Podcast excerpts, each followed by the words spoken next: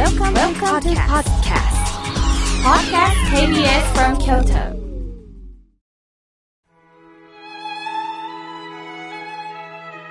改めまして、僧侶の河村明慶です。今日の法話のテーマは、心の波についてお話しいたします。私たちには性格というのがあります。穏やかな人もいますし、ちっちゃいことにこだわる方もいます。すぐ怒ってしまう人、いつも明るい人、何かとマイナス思考になりがちな人、様々です。しかし、いつも穏やかな人であっても、何かのきっかけがあると激怒してしまい、ええあの人怒ると怖いんだね、とびっくりされることもありますね。誰もが怒ってはならないと思っていても、やはり怒りが出ると感情を抑えることはとっても難しいことです。私たちの心には波というものが襲ってきます。嬉しいことがあれば穏やかな海なんですが、悔しいこと、悲しいこと、腹が立つことが起こると、つまり自分だけに不利な状況に追い込まれると、心の波が荒れていきます。ではなぜそうなるんでしょうか？じっくり考えてみましょう。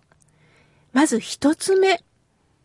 怒れば、なんとか相手は自分の言いなりになるんじゃないかと思ってる方がおられます。自分が不利な立場になると分かってくるといきなり怒る。すると、風向きが自分に変わってくると勘違いしてしまうんですね。しかしこれはとっても残念なことです。もちろん緊急性の時は瞬時に伝えないといけない怒りも出るでしょう。しかし、ある程度時間のある時は、心を荒れてきつい言葉で相手に伝えるよりも、話がしっかりと伝えるようにお話ししたいですよね。なぜならば、怒っても怒りの感情だけしか伝わらないんです。相手の心には残らないということをぜひ知っておきましょう。二つ目は、自分の意見が通らないとつい怒ってしまう方がいるんですが、意見が通らないことで自分が否定されたと思っていませんか？そうではないんですよ。たまたまその意見がある人に受け入れられなかったということです。そうか、今回はこれはダメだったかと軽い感覚でいきませんか？そして三つ目。精神的に余裕がないとつい怒りっぽくなります。例えば仕事が忙しい時、家事が忙しい時、子育てが忙しい時などイライラしますよね。私たち人間は精神的に余裕がないと、やはりイライラの感情が強くなります。これはね、誰もが持ち合わせていることです。しかし、周りにどれだけ八つ当たりしても何も解決しないということだけでも知っておくとちょっと気持ちが変わります。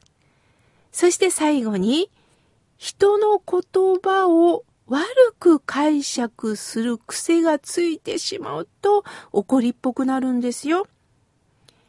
人の言葉をつい悪い意味で捉えてしまう。例えば仕事でミスをした時上司から叱られました。ああ、上司の何々さんは、私をいじめてるんだ。ストレス解消のためだ。あ、私のこと嫌いだから怒ってるんだ。と解釈してしまう方がいるんですが、人間性を否定されたわけではありません。やはり、ここは気をつけてほしいということ、そこの部分をしっかりと素直に、ああ、そっか。しかし、仏様はあなたの存在は否定していません。どうしてもちっちゃい時にあの言葉を言われたからそれがトラウマとなって引きずってる方もいると思います。でも小さい時に言われた言葉っていうのはね、例えば同級生、小学校、中学校、高校ぐらいまででしょうかね。素直に感情を吐き出す年齢でもあるんですよね。すると、バカって言われたら、本当にバカと思わないでください。その時は、その感覚でもって言われたんであって、私たちは一人一人、こうして大切な存在として生きてるんだ。だから、つい責められたりすると精神的に余裕がなくなるんですけれども、そういう時ほど笑顔を出すようにしませんか？これは作り笑顔をしましょうというだけじゃないんです。実際お医者さんの話によると、笑顔を出すことによって脳内物質でもあるセロトニンとドーパニンの分泌がどんどんよく出てくるんですって。すると精神的なバランスが整うんですって。ドーパミンっていうのはモチベーションアップに関係した脳内物質なんですって。すると、この物質力が高まることによって前向きになれるそうなんですね。ですから、まず、嬉しいことがあるから笑うんではなくって、そうか、相手も余裕がないのか、あ、私も余裕なかったな、とニコッと笑いましょう。すると、笑ったその場に良い空気が流れて、ゆったりとした空間、生きることができるんではないでしょうか。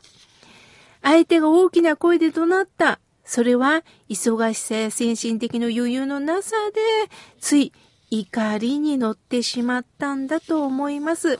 また、子育てでね、忙しい時には、もっと当たってしまいがちなんです。また、自分だけが何か忙しい、自分だけが責められてると思いがちなんですが、そういう時ほど、ゆっくりしてみませんか？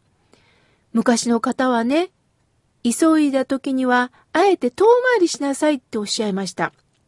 普通だったらそんな余裕ないってなるんですが、それはもっと余裕を持ちませんか？